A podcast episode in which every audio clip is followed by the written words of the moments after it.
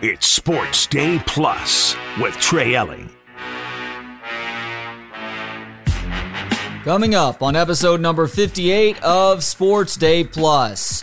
At 645, where are we at in society? Austin Parks and Rec had to stop an anti-racism initiative for being a little bit racist. At 6:15, it's the first of my two-segment chat with comedian Maz Jobrani ahead of his headlining shows at Creek in the Cave this weekend. And in mere seconds, the Commanders land their new head coach at the expense of the Dallas Cowboys, and a new ranking has me wondering who's the second best head coach in college football right now.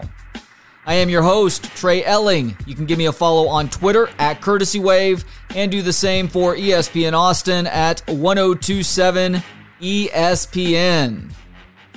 Well, congratulations to the Washington Commanders.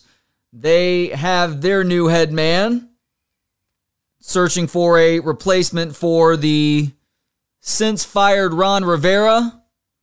Washington was the last NFL team looking to fill that vacancy of eight or nine that existed this offseason, and they did finally get their guy. A day after Seattle finds their new man with former Ravens DC Mike Macdonald. the Commanders also go defensive in bringing former Dallas Cowboys DC Dan Quinn in as the new man in charge. Dan Quinn, of course, responsible for a number of great defenses over the years with Dallas, going back to that Legion of Boom with Seattle, was the head coach with the Atlanta Falcons and had them very close to winning a Super Bowl before that historic collapse up 28 to 3 against Tom Brady and the New England Patriots. But Dan Quinn gets another opportunity, and this should not be surprising to anybody. He has been a hot commodity on the head coaching market each of the last two off seasons. And last off season, he decided to stick with Dallas one more year to try and achieve that ultimate goal. And it actually looked like, and I feel like there were reports a couple of days ago that said he would, in fact, be back in Dallas for one more year. But you have to wonder if Washington misses out on a couple of guys they really wanted, namely Ben Johnson, the OC for the Detroit Lions the Texans OC was apparently a priority for them, but he signed a contract extension that earned him a raise as well after an exceptional 2023 in H Town for CJ Stroud and company. And so, consolation prize, third place prize, still a pretty darn good prize in my opinion because those other guys are completely untested as head coaches. Dan Quinn has at least a little bit of that experience to go along with a top notch defensive acumen. And Washington is not as bad a situation as some people might think right now.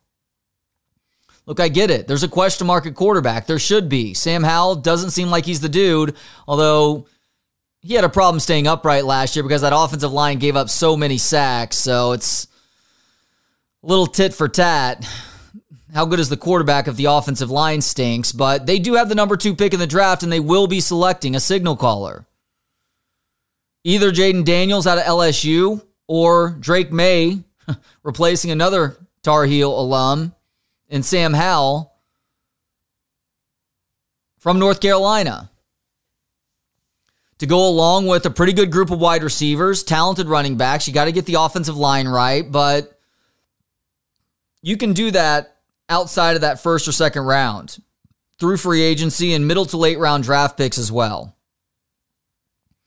And then defensively, they have some okay pieces too, and that's where it's Dan Quinn's job to come in and wield his expertise. So the Dallas Cowboys now will be entering the 2024 season minus defensive coordinator Dan Quinn. They will get Diggs back from that knee injury. Vander Esch should be back too, although I don't know what his status is with his football team right now. And whoever takes over as the play caller for the Cowboys has a lot of fun pieces to work with, starting with Micah Parsons, of course.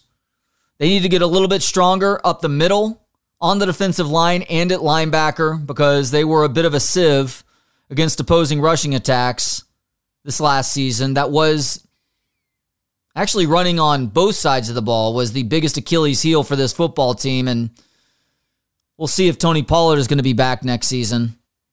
But the Cowboys need to get better in the middle, up front, and within that defensive front. You feel pretty good about the secondary right now.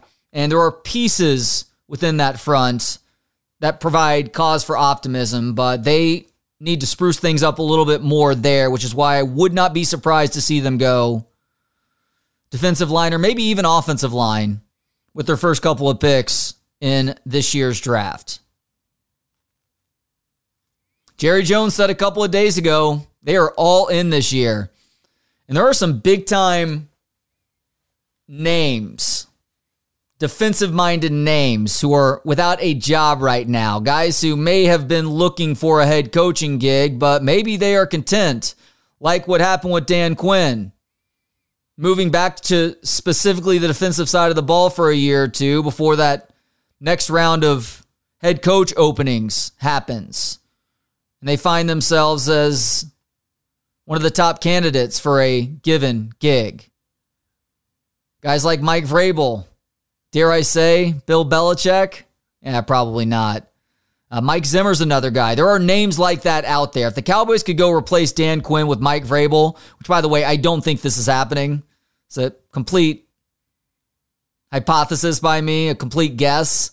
That would be a huge upgrade. And you get insurance for Mike McCarthy and whatever the hell 2024 holds for Mike McCarthy. If this team starts slow, or if it doesn't seem like they have what they need to to become a Super Bowl contender next season, then Jerry Jones at that point can say, Mike, thank you so much. We're leaving uh, you of your duties. Mike Vrabel, you've been pretty good on the sidelines. You mind taking over while also calling the defense or maybe having somebody else help out with the defense too? I'm sure he'd be tickled to do that. Real quick look on the college football side of things. How about this list from on3.com? Top, fin- top 10 college football head coaches. Number one is easy Kirby Smart. Who is the second best coach in college football right now? I mean, the easy answer, if this poll were happening this time a year ago, is Nick Saban 1, Kirby Smart 2 maybe make the argument for Kirby Smart at one because they had won two straight national championships, but still, you give the GOAT his due respect. And Jim Harbaugh is somewhere on this list as well, but with Harbaugh and Saban gone now, that number two spot is really up for grabs. Dabo Swinney, other than Kirby Smart, is the only coach on this list that has two national championships, but he's been slow to adapt to the challenges present with NIL and the transfer portal. We've seen his program slip as a result. A lot of people think he's entering that 2010 to 2013 era that Mack Brown did at Texas. Although Mack tried to evolve a little bit too hard and taking a hard left turn into becoming a power running team, despite the fact that his roster offensively was built for a spread attack. But who is the number two? Well, according to On3.com, it's Brian Kelly the current LSU head coach. I don't know if I buy that. I get it. Brian Kelly has been at it for a while and he was able to keep Notre Dame consistently good despite the fact that they were working with some disadvantages recruiting wise and how difficult it can be to get guys into school in South Bend. Yes, that's a real thing.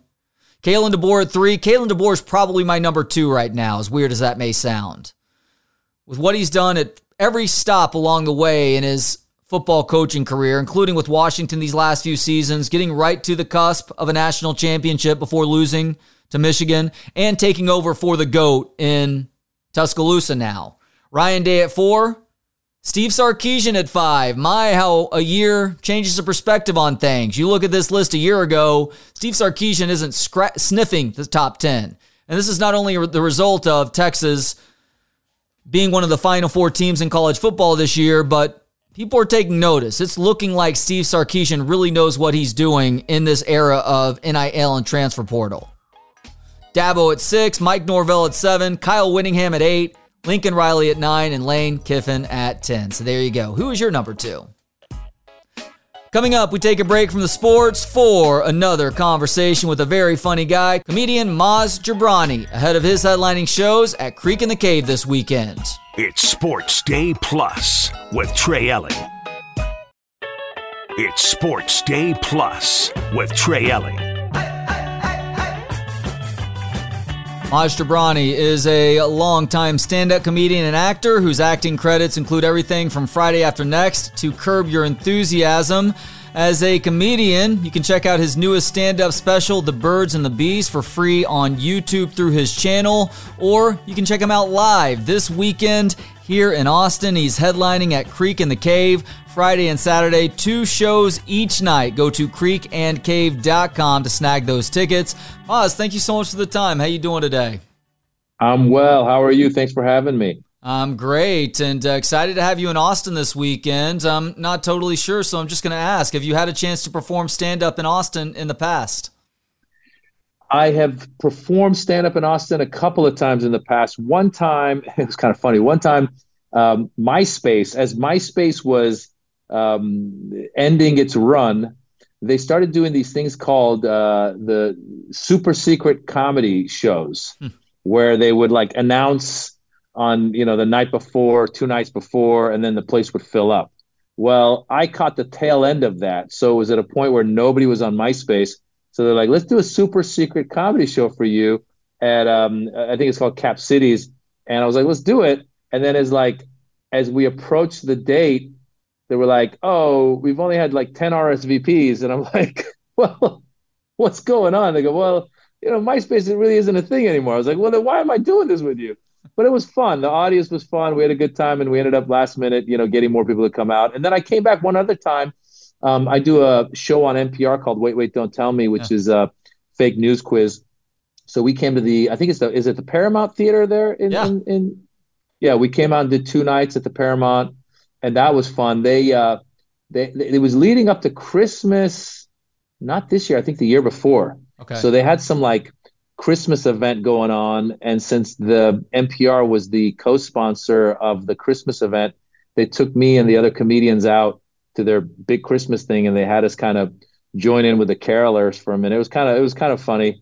Um, but I love I love Austin. Who doesn't love Austin? I'm I'm excited. This is my first time headlining a legit show in Austin, so I'm really happy. Yeah, Creek in the Cave is a really fun room. I know that the Saturday early show is already sold out, and these other shows will sell out as well. So go to creekandcave.com to snag tickets for uh, shows. Friday night, 7 and 9, I believe. That Saturday night, 9, 8, 9 p.m. show is still available. And I'm on the inside here, so I don't know how big of a deal this is elsewhere. You, uh, I believe your roots are in LA, if I'm not mistaken. One of your home clubs is the Comedy Store, which is obviously uh, been a long time hotspot for stand up comedy. New York also qualifies, California to a lesser degree. Austin finds itself as a sort of stand up mecca all of a sudden, almost out of nowhere. Uh, is this something that people in California are talking about as well? Just how big of a stand up scene uh, Cal- uh, Austin has acquired over the last couple of years? Well, I don't know if people are talking about it as much, but I think people have taken note. And that is, especially for me as well, because as I'm coming there, um, I know a lot of the old LA guys that are out there. So I'm reaching out and going like, hey, I'm going to be in Austin for a couple days. Want to grab a coffee? And it used to be you would do that if you're going to New York or you're going to LA. But now Austin has is like the third leg in that case because if you think about it, you know, there's obviously a lot of cities where you could do a lot of comedy, but I think the base that was set down with you know Joe Rogan and then all the other guys coming through um, that that they've set up there, and now multiple comedy clubs. Um, it's uh, it's it's definitely another you know another base of comedy and and I'm and I'm excited about that. I'm, as comedians, you know, it's interesting. Whenever I travel, uh, if I go like if I'm in New York, for example, and I'm gigging somewhere, um, after my show, I know that I can always go down to you know uh, the comedy cellar or something and run into some comics and just hang out all night and talk. So. Um, uh, that's that's kind of I think Austin is starting to pick up that reputation and uh, I'm excited for it, man. It's good, for you guys, and, and why not? You know, it's a great city, and and I'm happy that now it's got this great comedy scene, and and a lot of comedians enjoy coming there. By the same token, the comedy store is obviously different level. I'd say comedy store and the comedy cellar are the two biggest places in the country in terms of reputation and just how good they still are. Uh, when did you start in stand up, Maz, and at what point did you make your way to the comedy store? I started in 1998 in LA. You know, a lot of people don't get started in LA. They come from other places. Yeah. I started in LA.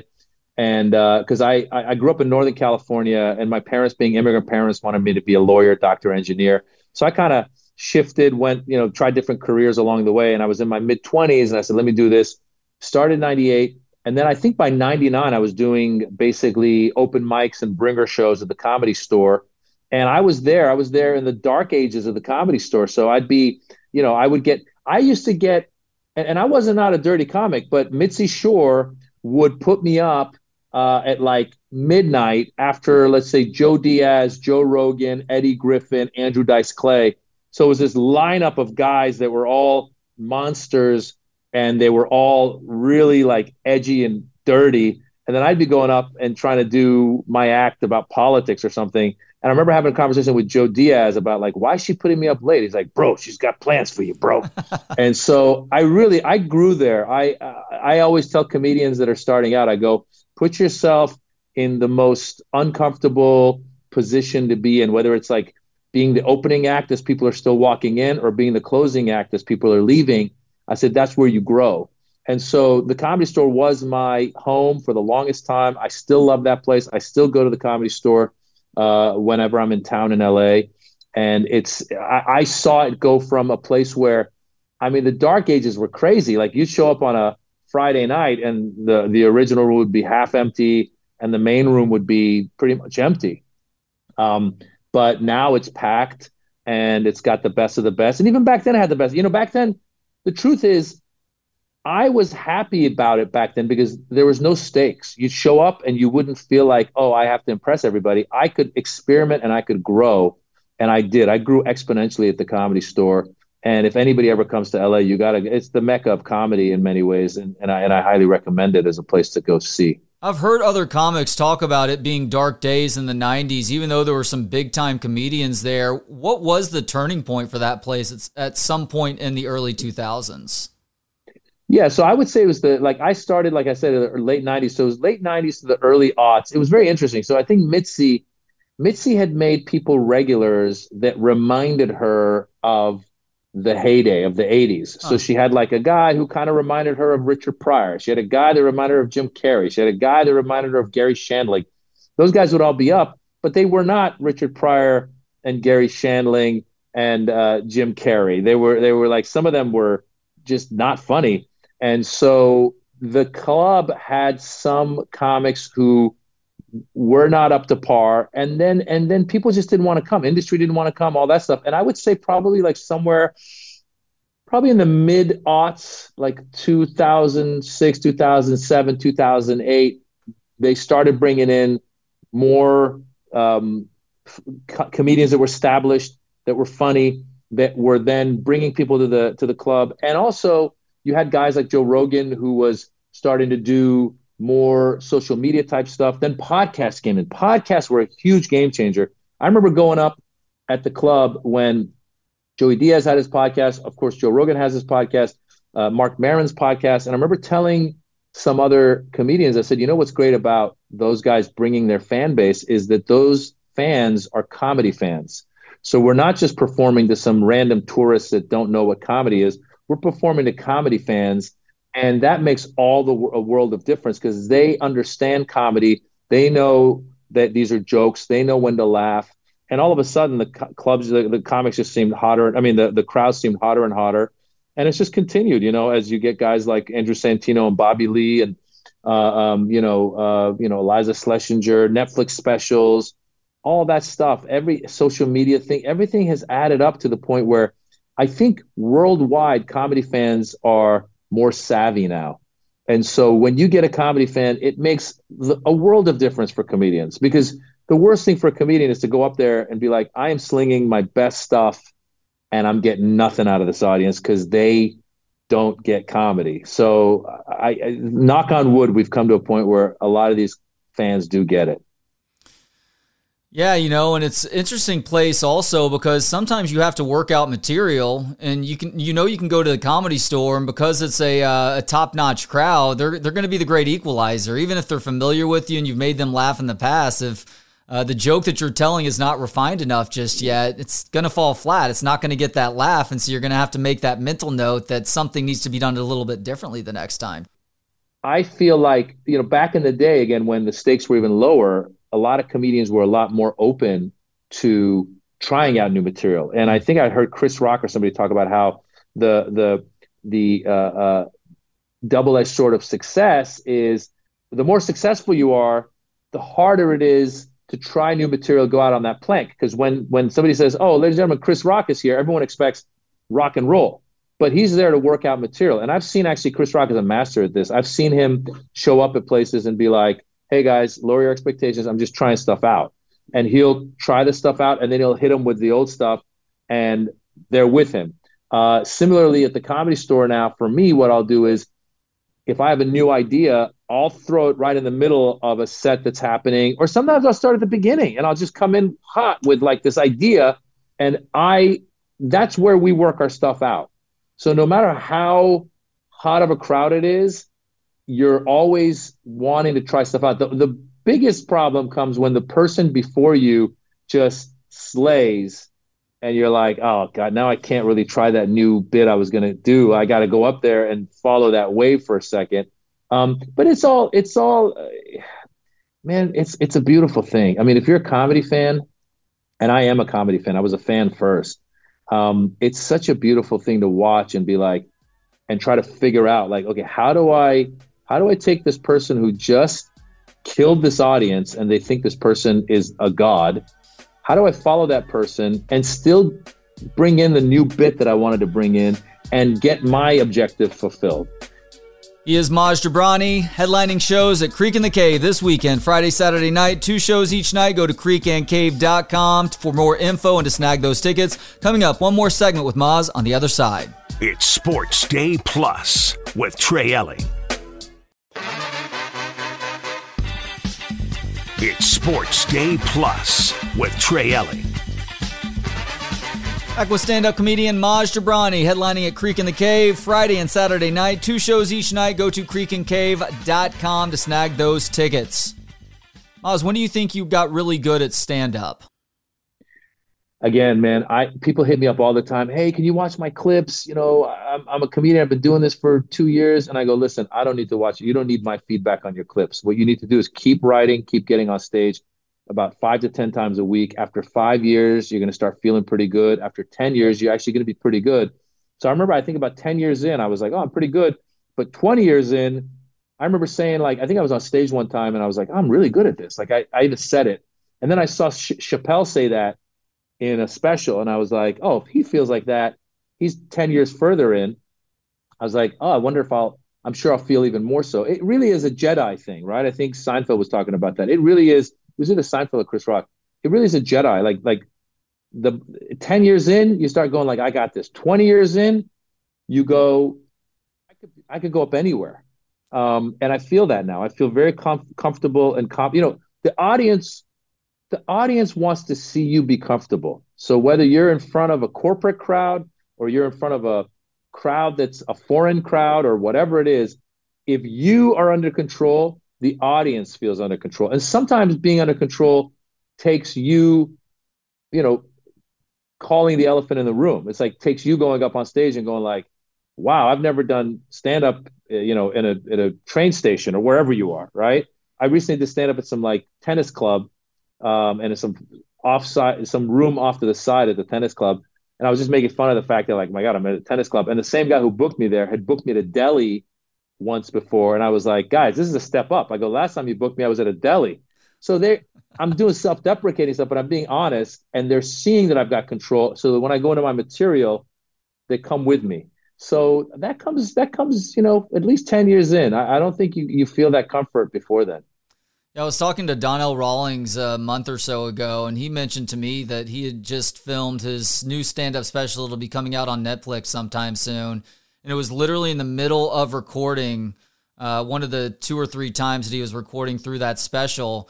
He had a sort of out of body experience, and he realized in that moment, as he's talking and, and like giving his material out to the crowd, he's like, wow, I just realized that however I choose to uh, give this to an audience, whether I'm saying it, whether I'm writing it out, whether I'm singing it perhaps, like this is going to kill regardless of how I choose to do it. I've finally reached that point in my stand up career.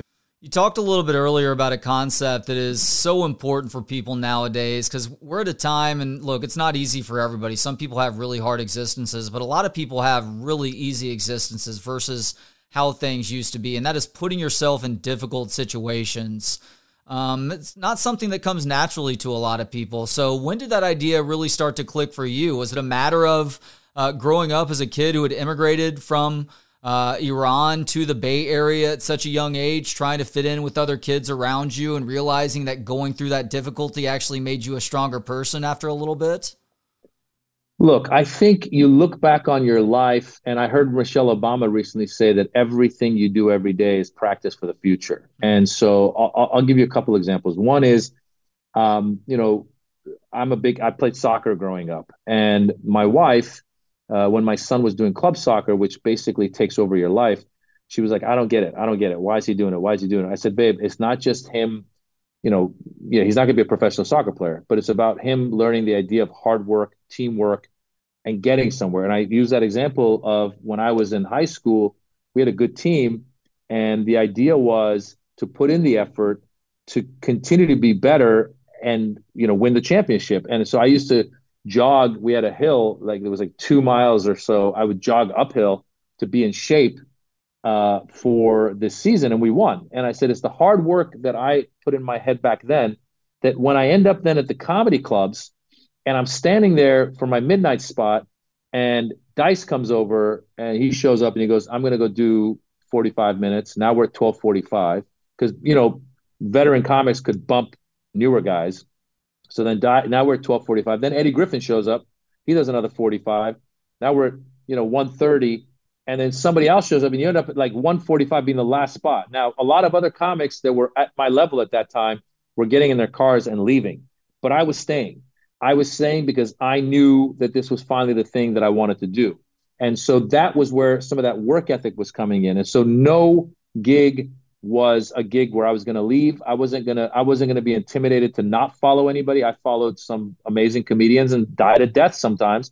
And sometimes I learned learned how to follow amazing comedians. I would drive all over wherever I could for like, you know, $20 gig here, you know, 3-hour drive for $20. Wasn't the $20, it was the 15 20 minutes on stage. So I realized hard work comes in. And then the other thing about taking the risks you know, one night there was a comedian named Freddie Soto. He, he was actually from El Paso, Texas, um, who was one of the funniest guys. He was getting ready to hit. He, back in the day, he was on tour with him, Pablo Francisco, Carlos Mencia, Bobby Lee, and Freddie was just funny, funny, funny. And one night in the original room, I had like the 145 spot. Freddie was sitting in the back where, where Mitzi's chair was, right by the exit. This dark room. I couldn't really see him. I went on stage. I started doing my jokes and the only people that were actual audience members there was these two kind of nerdy looking guys with this one really hot girl and i start doing my act at 145 and about you know a minute or two in where it's all lukewarm i go what am i doing i just start talking to them i go guys i'm curious how did you two end up with her what's the story here and i just started talking to them and then they would respond i would respond they're laughing i'm laughing i'm riffing i'm going back into material i'm coming out of material and I did my 15 minute set and I came off and Freddie, who'd been sitting in the back, he goes, Hey man, you're funny. I go, thanks. He goes, Yeah. He goes, It's not about the bits. He goes, You're either funny or you're not. He goes, You got that thing. And that was really uh, a, a, a, big uh, encouragement point for me. And it was also a big eye opener of you've got to put yourself in these uncomfortable positions because that's where you go past these bits that are basically your bits are are, are, are, are, are things that you're leaning on. Your bits are your safety net. Extending yourself into the reality of the moment is where you really find out if you're funny or not. And so now, because of that muscle that I grew then, now when I do a show, I can do five, ten minutes of just crowd work at the top, talking to people and being comfortable in that. And then going to my bits and then coming out and being honest. And there's times when I'll go up on stage and maybe a bit comes out of being honest. There's been times when like I went to, I, I don't know what was going on one day. I was just recent like this was like a few months ago. I was just grumpy. I felt grumpy. I was I was upset at my wife, my kids, my dog, everybody in the house for whatever reason. I'm not a grumpy person, but I was grumpy. And I went up on stage at the Laugh Factory and I just I just started talking. I go, guys, I'm so happy I'm here. I could talk to you guys.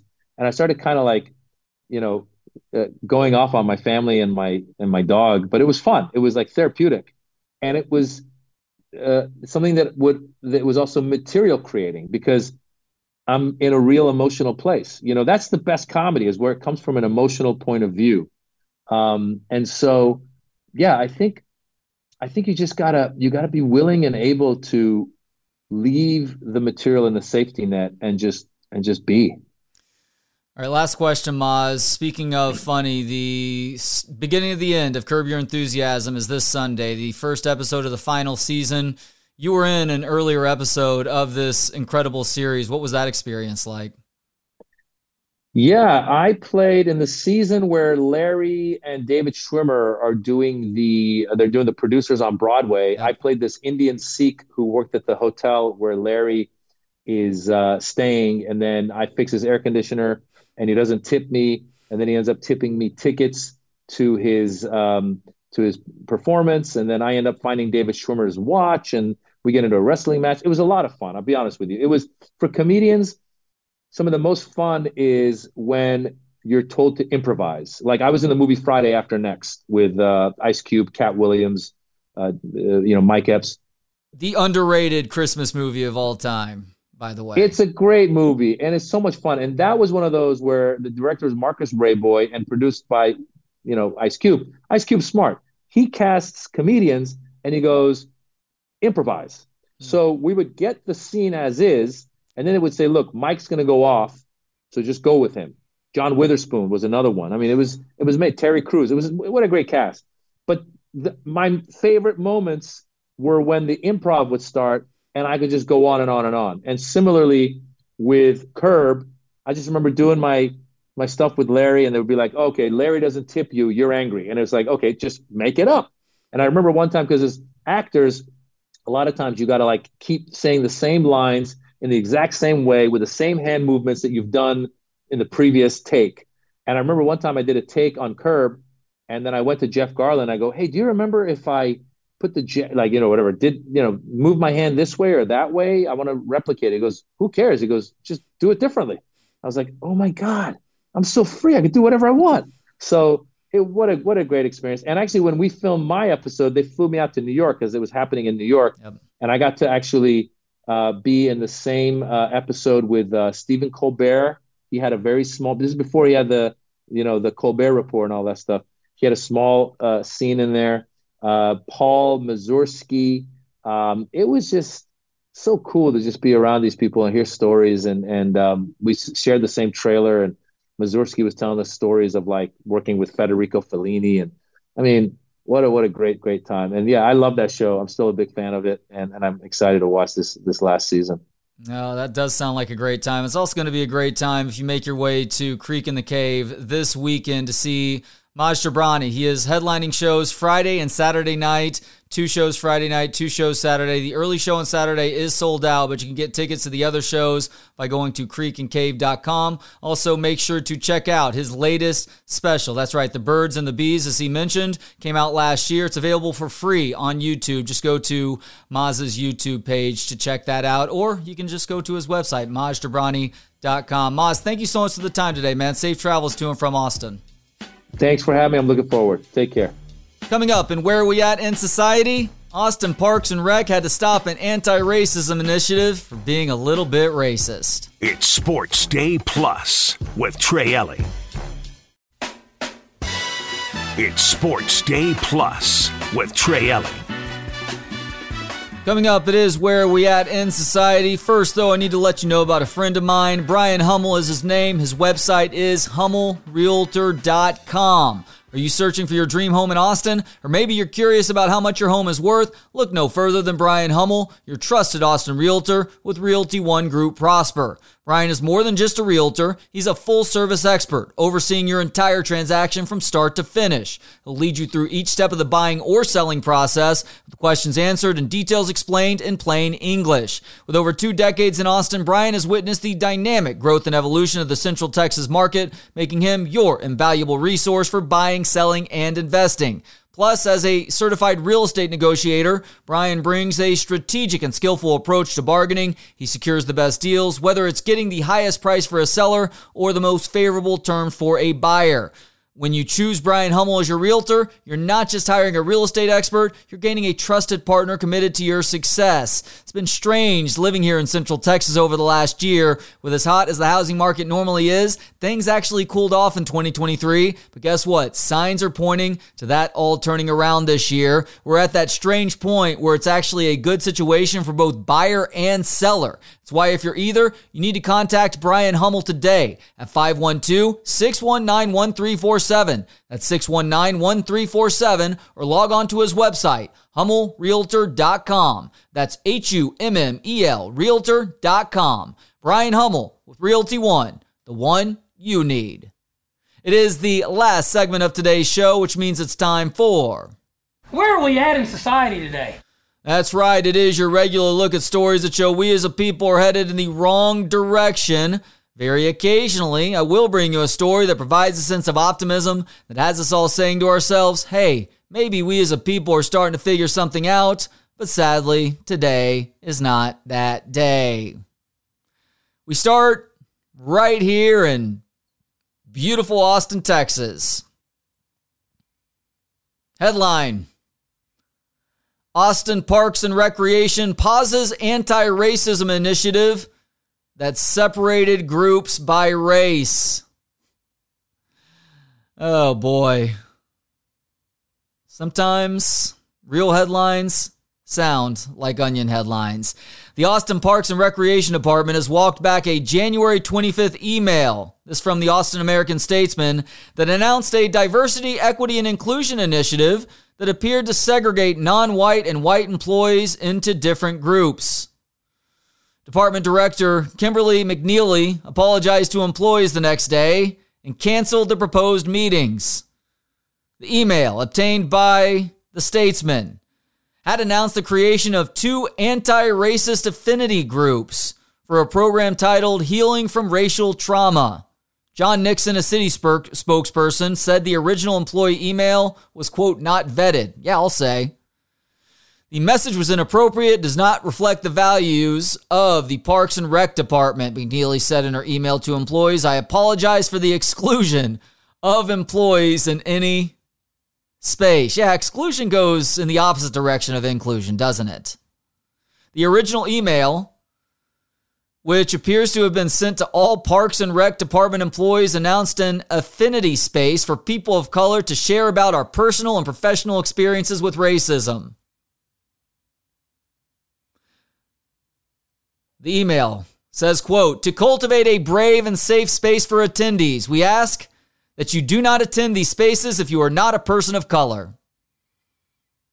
Another group was planned for white employees in which participants would, in part, share about their ongoing learning about anti racism, and explore their role in disrupting racism in and outside of work. Let me go ahead and fill you in on something. If you're using a word like anti racism, pretty much anything else you say will be taken by anybody else with half a brain with a very large grain of salt.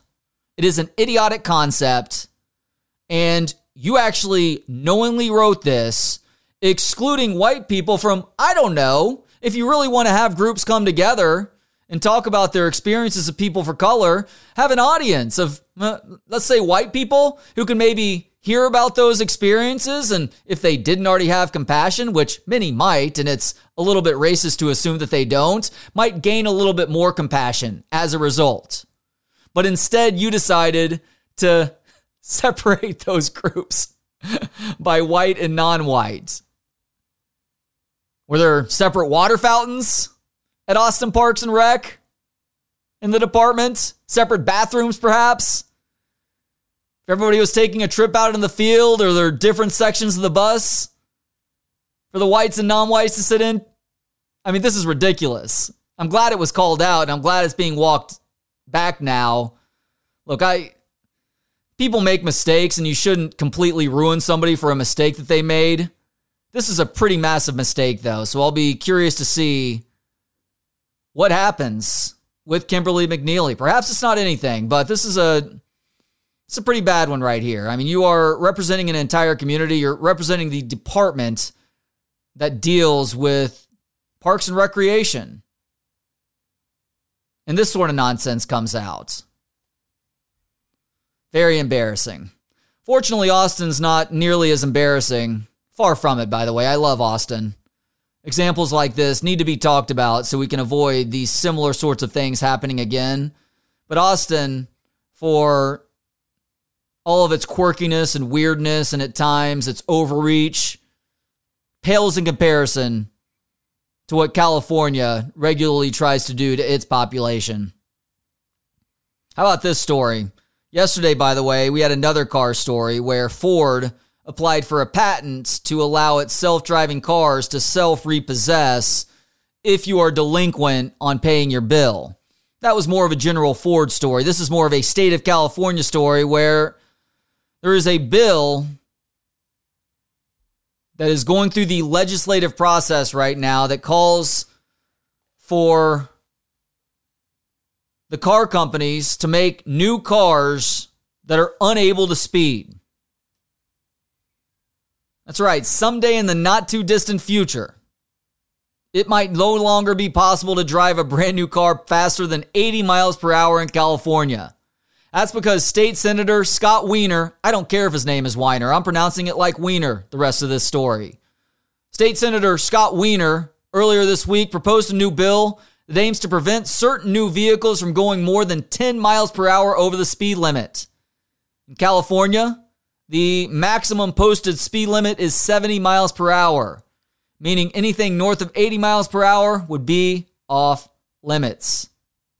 The Speeding and Fatality Emergency Reduction on California Streets, or Safer California Streets Bill, cute there, is a package of bills that includes SB 961 that was published on Tuesday, and it calls for speed governors on new cars and trucks built or sold in California starting with the year 2027 models. These vehicles would be required to have an intelligent speed limiter system that electronically prevents the driver from speeding above the aforementioned threshold. The speed limiter tech wouldn't apply to emergency vehicles.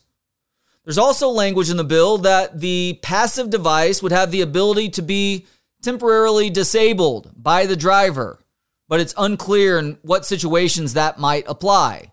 The bill also states that automakers would be able to disable the speed limiter fully, but presumably only for authorized emergency vehicles. Oh, and the commissioner of the California Highway Patrol could also authorize disabling the speed limiter too at their discretion. So basically, the car companies and the top bureaucrat in the state would be able to decide whether or not you could go 10 miles per hour over the speed limit. Wiener was asked for a comment on the bill by ABC 7 News in California. His response quote, I don't think it's at all an overreach, and I don't think most people would view it as an overreach. We have speed limits. I think most people support speed limits because people know that speed kills. Yeah, in a sense, it does. I remember in defensive driving back in the day, the number one cause of accidents was people driving too slow, people driving too far below the speed limit. But yes, speed can be a problem with accidents and fatal accidents too, for sure. But I feel like that's only part of the story here. I see the statistics out there. A rise in traffic fatalities in California from 2019 to 2022, a 20%, 22% increase, excuse me. And from 2017 to 2021, speed relating deaths in California increased by 30%. Nationally, they've increased by almost 24% during that time. But again, that's only part of the story here. What's the other part of the story that is probably more of a burden to people in the accidents that have been caused in the last five plus years, definitely the last five years, that maybe go along with speed, that make the speed thing even more dangerous? How about the fact that, I don't know, four out of five cars, nine out of 10 cars now, if you look at the driver as you're passing by them, which keep your eyes on the road, but if you have a sec, take a glance over. How many people do you see that are on their damn phones, that are literally looking or typing or reading something off of their phone while they they're behind the wheel of the car? That is the bigger cause for accidents, fatalities, even if there is a speed element at play too. I guarantee you. I know that because I feel like we've seen an exponential increase in just overall accidents that involve, I don't know, like three, four, five car pileups, where it's like every person in that line was not only driving too closely, maybe driving too fast, but was looking at their phone rather than keeping their eyes on the road. It's not rocket science here, people. All right, that is it for another edition of Sports Day Plus. Thank you so much for tuning in. I'll be back tomorrow at 6. In the meantime, have yourselves a great rest of the evening and hook 'em. It's Sports Day Plus with Trey Elling.